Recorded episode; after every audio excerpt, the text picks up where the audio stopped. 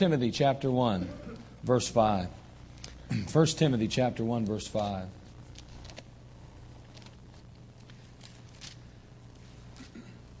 I just wish the Lord would come back. Avoid all this mess. just show up, you know. That'd be sounding pretty good to me. Verse 5 Now, the end of the commandment is charity out of a pure heart and of a good conscience and of faith unfeigned, from which some, having swerved, have turned aside unto vain jangling, desiring to be teachers of the law, understanding neither what they say nor whereof they affirm. But we know that the law is good, if a man use it lawfully. Knowing this, that the law is not made for a righteous man, but for the lawless and disobedient, for the ungodly and for sinners, for unholy and profane, for murders of fathers and murders of mothers, for manslayers, for whoremongers, for them that defile themselves with mankind, for men stealers, for, for liars, for perjured persons, and if there be any other thing that is contrary to sound doctrine according to the glorious gospel of the blessed God which was committed to my trust. In our introduction, of course, we learned a number of things about Timothy. And we talked about his upbringing a Gentile father, a godly mother, a godly grandma. And um, we noted his relationship with the Apostle Paul, a very unique relationship, very intimate relationship, uh, one of a mentor, one of a guide. And even the Apostle Paul expresses him as his son in the faith. And that word that was used there, his son in the faith, of course, has to do with even a, a biological connection in a sense. It's that kind of intimate relationship.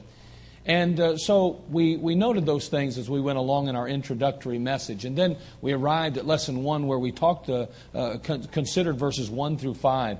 And in our first lesson, we were made keenly aware that the Apostle Paul's concern for doctrinal purity was was, I mean, at the top of the list. I mean, he was really concerned about doctrinal purity.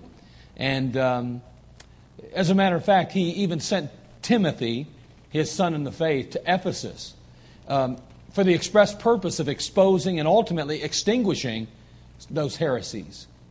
And so we kind of noted that. We, we went through that. We discussed it. We learned some things last time we were together in the book of Timothy we saw that we, we started talking about the church and its doctrine. And so last week, or the last time we were together, we talked about the loss of truth considered.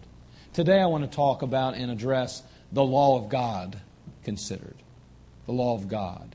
Because that's what we're going to see here in these next few verses. The Apostle Paul is going to address the law. And he addresses the law, obviously, because uh, many of those false teachers were utilizing the law incorrectly. They were not using it lawfully, as he notes here in the passage. So we're going to take a look at that. And before we do, let's have a word of prayer. Father, thank you again for just the, the privilege of living in the most exciting time in history. Lord, what an amazing time to live. Lord, all the changes that have taken place in the last hundred years. It's amazing to see how technology has transformed our world. And Lord, um, it's just uh, we are moving at a lightning fast pace in our culture, our society. Lord, it's an alarming pace, even. It's almost scary as we see things changing so rapidly. And yet, Lord, we also know that it's part of your master plan. That, Lord, nothing's taking you by surprise. And so, Lord, we understand that there will be some challenges along the way. We understand that our beliefs and, and our, our, our position as Bible believers will be uh, questioned and even possibly condemned by many. Uh, many will not understand it. Many will, uh, Father, possibly even uh, just malign us and even possibly mistreat us. Lord, we're just asking that you'd give us grace to stand for you and to live for you, to not be ashamed of you or your word.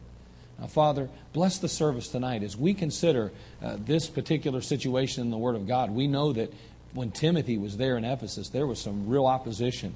And Lord, um, the the Apostle Paul is trying to help him and trying to encourage him, and Father, trying to keep him on track and keep the people on track. Help us, Lord, to do the same tonight as we reconsider what they had to go through and dealt with.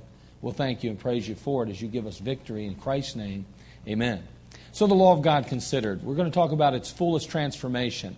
Again, I'm trying to keep all these F's and T's together. So it's fullest transformation. Verse 1 through verse 5, it says, Now the end of the commandment is charity, out of a pure heart, and of a good conscience, and of faith unfeigned the commandment there, it's being spoken of, is found in verse 3 originally. I mean, the charge that he was, was given to Timothy is there. It says, And I beseech thee to abide still at Ephesus when I went unto Macedonia, that thou mightest charge some that they teach no other doctrine. So he, he's giving him a command, he's giving him a charge, and now he's, he's talking about the end of that command, or the end of that charge is charity. And um, that the Greek word that's used there in the passage with that the word command there uh, lends the idea or of a proclamation again a command or a charge and so it's it's somebody receiving a command or a charge from a superior and then passing that down to someone else and so here we have the apostle paul that's commanding or charging Timothy, and Timothy's now supposed to pass that charge down, supposed to take it to the next level now, if you will. That's the same uh, word as we, we see used over in the book of Acts, chapter 5, when the high priest used it. Uh, there in Acts chapter 5, verse 28, they said, Did we not straightly command you, command you that ye should not teach in this name? That's what the, uh, the, the, the um, uh, particular um, uh, high priest said to, of course, the, the apostles that were out preaching the gospel, sharing the truth. And um, basically, they were saying this and, this is how it, it, lays out. It's such a strong expression. It, it's basically saying, did, did not we command with a command? That's how you know, emphatic they were. Did not we command you with a command that you are not to preach the gospel, that you're not to talk about the risen Savior, that you were not to talk about Jesus of Nazareth who was bodily raised from the dead? Did we not tell you that? And of course, we know what they were so steadfast in their resolve that they basically just said, they said simply this uh, we ought to obey God rather than men. We ought to obey God rather than men. Sorry, but, but you know, we understand what you're saying, and, we, we, we can appreciate your, your zeal and, and your, your, you know, your real uh, concern in, in one sense, but honestly, you know, we have to obey the Lord. We got to stand where God stands. Sorry, too bad. So your command, eh, takes second place to God's. And so that's what we see there, but it's the same word that's being used. And so when Paul gives Timothy this command, I mean, he's saying, now listen, did, did I not command you with a command? I mean, this is very important, and he's being very emphatic with his command. And his, his command was that Timothy silence these Gnostics and silence the legalists in Ephesus and ultimately lead them to, uh, uh you know, a, a love and a goodness and, and that simple faith that the gospel leads us to. Remember what the Gnostics were. Let me just remind you again who they were.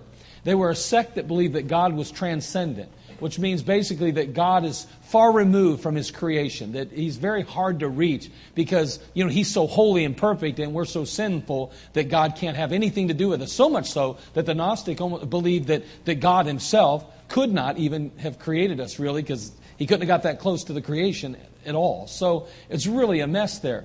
And um, the Gnostics, you got to understand, they believed themselves to be Christians and professed themselves to be Christians.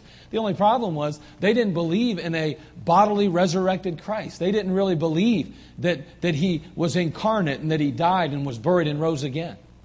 And we know from the Word of God in 1 John 4 3, and every spirit that confesseth not that Jesus Christ has come in the flesh is not of God. The Gnostics were no more Christian than the man on the moon, but they professed to be Christian and through history often were referred to as Christian. The legalists, on the other hand, were Jews who demanded that one keep the law in order to be saved. You had to follow through with the commands and the requirements of the law. Uh, they, they may have, uh, at one point, they, they, they may have added faith in Christ to their list of to dos, but they never discarded the law as God intended it to be discarded. So they may have added the fact and said, well, we believe you have to trust Christ your Savior, but then don't forget, you have to keep the law. That was the legalist. That was the Judaizer. And so basically, Paul emphatically commands Timothy and says, listen, you need to silence those Gnostics. You need to silence those legalists. You need to be you need to make sure that you're putting a stop to that because it's going to be a cancer that ultimately destroys the church from within. As we noted earlier in our study, the word wolves came up. In Acts chapter 20, verse 29, the Apostle Paul expressing that soon after my departure, wolves will show up. And we know what wolves do. There's nothing kind about a wolf. It, it's a predator, you know, it's going to eat you up and spit you out, so to speak. And these wolves, as was outlined in the, the passage, were those that were, were um, promoting questions. They were um, inciting quarrels and fights and bickering and, and just kind of going at it. And the problem was that, that, that the old uh, do's and don'ts of those legalists were never replaced with the real emphasis of the Word of God or the, or, or the gospel, which was love. Because that's what it's really about. It's about love. And, um, you know, I know as Baptists, sometimes we get a little nervous when we start talking that kind of stuff, but that's a good thing. Uh, love's all right. It, it, works. It's God's plan. It's God's way. And that's what the, the, the law was not about love, folks. You know, you kept the law because you were afraid of the punishment. I mean, you live for God today because of love. At least you should, obviously.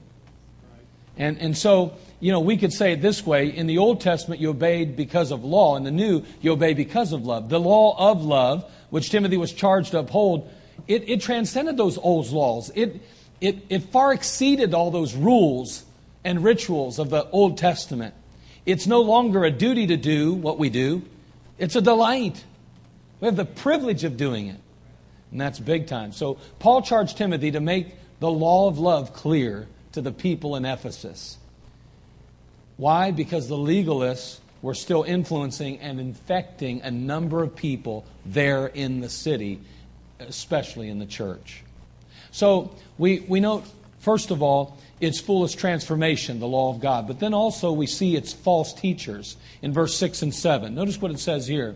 From which some, having swerved, have turned aside into vain janglings, desiring to be teachers of the law, understanding neither what they say nor what they affirm.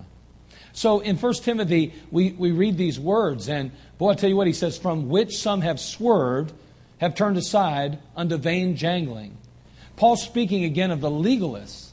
These legalists have, I mean, they took God's hands off the steering wheel and they put their hands on the steering wheel. Doesn't sound familiar, does it? I've never done that, have you? But nonetheless, that's what these legalists were doing. They took God's hands off the steering wheel, they put their own hands on it. And he puts it this way he says, they have swerved. I mean, they swerve to avoid something the simple gospel. It's so simple. But they swerved to avoid it. Have you ever swerved in your car? Have you ever tried to swerve to get away from something or to avoid something? Maybe it was a little animal on the road come running across. You swerved real quick. That's exactly what they did. Here's the gospel of the Lord Jesus Christ, the gospel of grace, and they see it there in the roadway and they swerve to get away from it. But notice they instead turned aside to the law. They turned aside to the law. And the law sported a lot of excessive rules and regulations. And that was a problem because the law had no place now in the New Testament church as far as, as far as at least a system was concerned. Now, we know somebody else who turned aside as well. A guy by the name of Moses. You remember him? Well, over in the book of Exodus, chapter 3, turn there if you would. Exodus chapter 3, verse 1. He turned aside also. But we're going to notice it's a little bit different than these legalists that turned aside. These that believed that they had to add the law of God to salvation. Notice it says in chapter 3, verse 1 of Exodus Now Moses kept the flock of Jethro, his father in law, priest of Midian. and He led the flock to the backside of the desert, came to the mountain of God, even to Horeb. The angel of the Lord appeared unto him in a flame of fire out of the midst of a bush. And he looked, and behold, the bush burned with fire, and the bush was not concerned. And Moses, consumed, not concerned, was not consumed. Just hit me. I did not say that correctly. And Moses said, I will now what? Turn aside and see this great sight why the bush is not burned. I mean, even as this turning aside changed Moses' direction. I mean, literally changed his direction in life. Where once he was headed off into the wilderness to care for the, the sheep, now all of a sudden he finds himself journeying toward Egypt in order to care for a nation. He turned aside. When you turn aside to something, you're going to be heading in a direction. Well, unfortunately, these, this turning aside changed the direction of those that were involved in the New Testament church. It, it caused them to turn aside or to avoid the gospel and turn toward what Paul called vain janglings. The word translated vain janglings in 1 Timothy 1 6 is a long word that I will not try to pronounce. But it refers to foolish talking.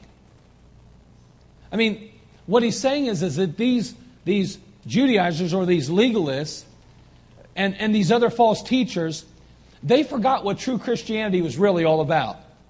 They forgot. And instead, they, they found themselves lost in a sea of words. They were just spilling out these reasons for why they stood where they stood and telling people that they have to do this and do that and that this is right and this is wrong. And boy, they just were caught up in a bunch of words. It kind of reminds us, doesn't it, of Malachi. Remember in the book of Malachi, just before the Old Testament comes to a conclusion, God, He, he, he leaves His word, and, and he's, going to, he's not going to speak for 400 years now. So at the end of the Old Testament, uh, we find that He leaves His last words in the book of Malachi. Um, he uses one of his prophets to do so. And now, for 400 years, he's going to be silent. It'll be 400 silent years. But what does he say before he goes silent there?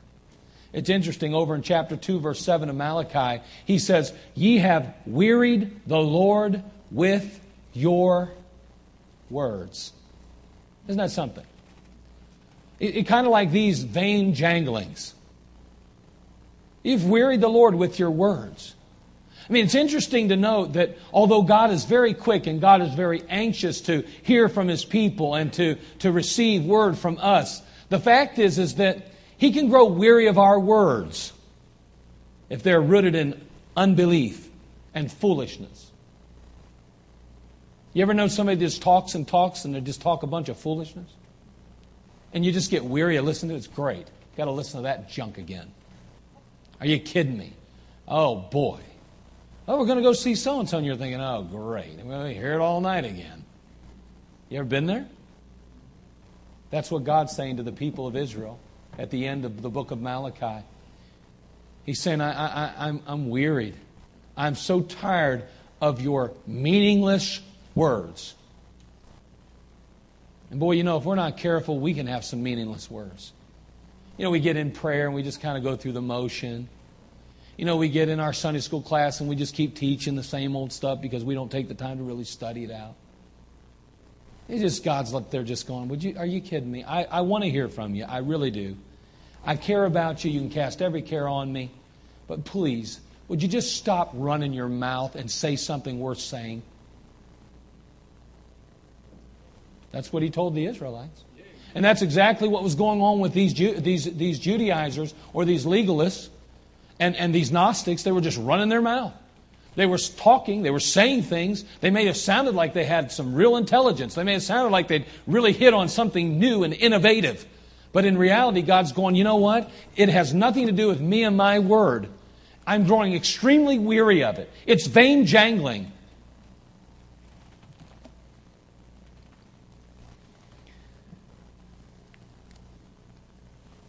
Finally, we see the law's foolish transgressors. We noted the foolish transformation, it's false teachers, and now we notice it's foolish transgressors. In verse 8 through 11. We're going to note some things here. It says, But we know that the law is good if a man use it lawfully. Knowing this, that the law is not made for a righteous man, but for the lawless and disobedient for the ungodly and for sinners, for unholy and profane, for murderers and fathers and murders and mothers, for manslayers. Let's stop right there, but we can keep reading there through 11. But isn't it interesting what's going on? Obviously, there's a problem with people killing their moms and dads. Somebody killed mom and dad. Isn't that something? We think we live, as was mentioned the other day, I don't know who said it, we, we feel like we live in the worst generation ever. It might have been Mr. Jurgen in our, our Saturday morning uh, soul winning rally. But we, we, we sometimes think we lived in the worst generation ever. Man, back then, there were things going on as well. Horrible things, horrible crimes against humanity, horrible crimes against people, horrible crimes ultimately against the God of heaven. We see the goodness of God's law, though. In 1 Timothy 8 and 9, we've read some things there just a moment ago, but see, the law, and this is interesting, it served a great purpose in its day. We know that. But it still serves a purpose and is valuable as long as we understand its limitations. See, if you're not careful, you get this train of thought that the Old Testament's thrown out the window. There's no merit to it at all. We have to focus solely on the New Testament now. We're in a new covenant, a new testament. So the Old Testament has no purpose, no relevancy whatsoever for us today. That is not true. Paul wrote that the law is good. But then he included a condition. He did say, if a man use it what? Lawfully. So you, you can use the law unlawfully or you can use it lawfully. The idea is that the law is good. And, and that idea was, was also mentioned in the book of Romans, chapter uh, 7, verse 12, when the Apostle Paul said, Wherefore the law is holy. Now, this is in the, Old, in the New Testament, mind you. The law is holy, and the commandment holy, and just, and good. In the Old Testament times, the law served a double function. First of all, the law provided a system. It provided a system.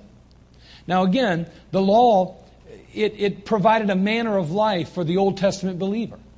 If you were, were a believer in Israel and you were under the law, it literally provided you a system, a manner of life by which to live. It probed every nook and cranny of your heart. It dug deep into your soul. It demanded obedience at every level. And if you didn't measure up to that level of obedience that God demanded, then there could be very serious consequences. The law consisted of a holy, uh, excuse me, a body of ritual, a body of regulation, which one upheld a system of sacrifice. It, it literally defined how we were to sacrifice to God, whether it was lambs or bullocks or doves or whatever it might be. The Old Testament law provided a system, and that system provided uh, for, for sacrifice and how to get it done. And then also, too, it sustained an elaborate ceremonial priesthood that was connected to a visible physical temple. That priesthood functioned as God outlined it and designed it there was a system of religion, how it was to function and work. Just like in the New Testament, you know, the church, how, he says how we're to behave ourselves in the, the church of the living God. Well, you know what? They were to behave themselves in that temple, in, in, in that, that, that tabernacle, even in the wilderness. And then that law, uh, yes, provided that those rules and regulations that upheld a system of sacrifice, sustained an elaborate ceremonial priesthood, but finally designated certain feast days fast days, new moons, and Sabbaths. Said this day is important. This is a day you will fast. This is a day you will worship. This is a day you will. Man, it provided a system for Old Testament saints to function and to live by. The law as a system was abolished at Calvary. It's gone, it's done away with at Calvary. The law is a system. You do not have to keep new moons. You don't have to keep feast days. You don't have to follow through with this system of sacrifice. You don't have to sustain this elaborate ceremonial priesthood. Those things are gone. They were done away with at Calvary. When God rent the temple, that veil at the temple, He rendered Judaism obsolete. But hold on, the law provided a system, yes, but it also provided a standard. It provided a standard. The Ten Commandments provided a very general description of God's expectations or demands upon His creation. Very general. And then he turns around in those five books of the Old Testament, eh, it's often called the Pentateuch, and he begins to define those Ten Commandments. He begins to explain them and express them in a way, very practical way. But see, these particular definitions provide a minimum standard for human behavior. A minimum. See, the moral laws embody timeless principles and those timeless principles apply to all things that are divine and all things that are human in relationship. See, every relationship you have is governed by moral law. And it is governed in the Word of God in that law that was given to us in the Old Testament. For instance, the Ten Commandments demanded some things worship of God alone. That hasn't gone away. It did not disappear when we got rid of the system of the law. The standard, this law is a standard, is still enforced. There's still to be only one God, and He is God of all. He's creator. It, it demanded total freedom from idolatry and profanity. That's still in force today. God doesn't want any other idols. Just because we're in the New Testament doesn't mean we can now bow down to idols and still be forgiven, saved, and on our way to heaven. That doesn't please the Lord. It, it demanded obedience to parents. That law said, listen, you youngsters, you are to obey your mom and dad. Hey, that didn't go out with the New Testament. They didn't say all of a sudden, children don't have to obey mom and dad anymore. It's cool, you're not under law. Man, feel free to express yourself as you choose, young people. That's not the case at all. That, that, that law is a standard. It demanded a hatred for some things a hatred for murder, a hatred for adultery, a hatred for theft and lying, a hatred for covetousness. That hasn't changed because we're in the New Testament and no longer under the law. I recently read that a 24 year old over in New Zealand or somewhere, I think it was, uh, was given the right to kill themselves, to take their own life. They've had warred with depression over the years, and the law there in that country is that you can euthanize yourself if you choose, if you're a certain age. And now this one, this young man's, or this young lady's only 24. She decided it's time she can't deal with it no more, so she wants to take her own life. They're supporting her in it. That ought to bother you. That ought to bother you. First of all, what 24 year old really knows what's going on in life, especially if they've had a rough upbringing? I'm sorry. I, am sorry. I, I just don't, I don't get it. I, I don't understand why all of a sudden now man decides when, or, when he won't die. I thought that was God's business. Now, listen to me. I understand. I, I, would hate to watch somebody I love suffer, and I, I could understand somebody. I really could. I could understand somebody taking matters in their own hands to, to, to alleviate that kind of suffering and pain. I, I, I, can understand as a human. I don't, know, I don't believe biblically it's right to, to do that, but I'm saying I could understand that because I've never been there, so I don't know how I'd respond to that. But I'd hope I'd have the grace. God, give me the grace to just love and to hold on and to, to, render, to, to continue to trust the Lord. And if it was me, I'd hope God give me the grace just to deal with it, you know. But man, I tell you what, we've gotten to the place where if we're not careful, we don't hate murder.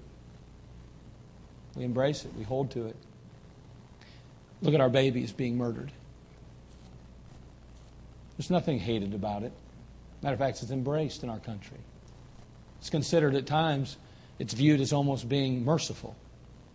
Well, at least you won't have to bring them up in that environment. So just take their life. They're so lucky. Aren't you glad you weren't aborted? Now, again, I, am just saying, it's one thing. Listen, that moral law hasn't changed. I don't care. You can call it Old Testament, you do whatever you want. But the reality is, is that the law as a standard is still enforced. Those are timeless principles. They're non negotiable principles. The law as a standard is as much in effect in our age of grace as it was in the Old Testament times. It's as much as it is. Now, again, we can, we can go ahead and play games with it and we can try to dismiss it. But, but what has changed then? Okay, obviously, if, if, okay, we have the law and we say as a system it went out with Calvary, as a standard it's still enforced because there's a moral element and God's moral laws are still enforced today in our lives, our culture, our society. What has changed then? God's attitude toward the sinner. That's changed. At Calvary, He provided a perfect redemption for sinners. And then on the day of Pentecost, He provided a perfect means of living the new life in Christ. The power of the Holy Ghost indwelt in us. And as a result of that, Christians can now live above the law in a realm ruled by a four letter word love. Doesn't it bother you when you've tried to work with your children You've encouraged them to do right. You've loved on them. You've provided for them. And they are determined to rebel. And down deep, you, you take it personal. You love them, and you think to yourself, why can't they see how much I love them? And why won't they return that love by being obedient? Why are they being so self willed and so self centered? God doesn't want us. And, and you, you, you, discipline them. You, you do what you have to do because you're trying to protect them and you're trying to help them in the future. Hey, youngsters, let me tell you something. If mom and dad, mom and dad discipline you, you ought to thank God for a parent that cares enough to do that. Especially when down deep you know you probably deserved it. And every once in a while, mom and dad may give it to you when you don't. It's just to keep you in practice. But you know, the fact is, is that God doesn't want to have to spank us. God wants us to obey Him because we love Him. That's what the New Testament's really about.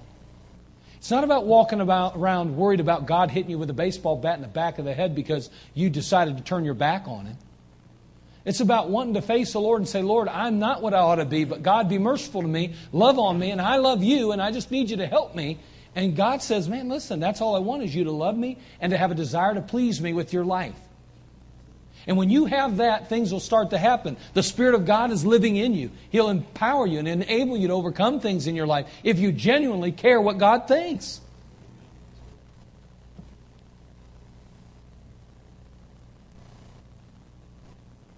See, that's why Paul could say the law is good.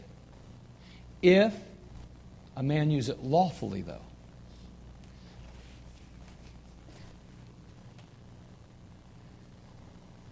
You, you don't have to dress a certain way to be a Christian. To be saved, you don't have to dress a certain way. You could run around half naked outside and still be saved. you could do it. But down deep, it comes to a place in our lives do we ask ourselves, what honors God most? Because my real heart is to please Him. Not me, but Him.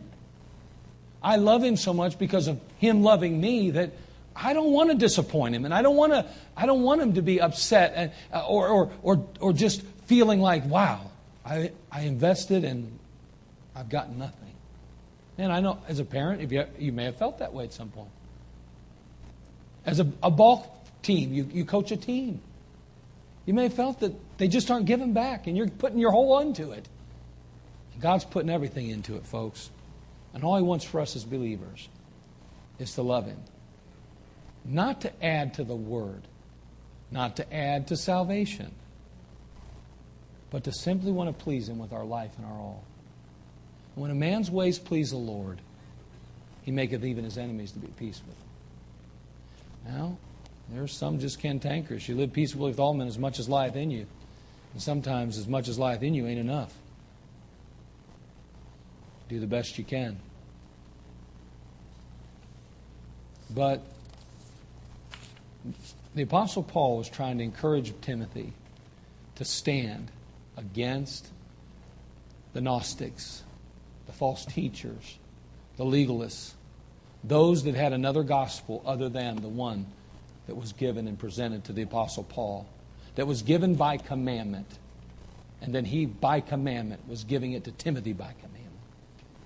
And that same gospel of liberty and love is a gospel that we must live. I don't wear this jacket tonight because I'm trying to impress you. I want to look the best I can. I'm in His house. And I want God to know one thing this is serious business for me. And I stand behind this desk. It's no game. I'm representing the one that died for me. I want to know it's first class. Yeah, there'll be times, youth rally, I'll probably wear a little pullover shirt or whatever. I'll never wear a muscle shirt because I'd ruin the life of all these women in here. All these men would be ruined. But the fact is, is that we've got to always remember why we do what we do. It's for Him. It's out of love for the Lord, okay? It's out of love for Him. Father, we come to you. Thank you, Lord.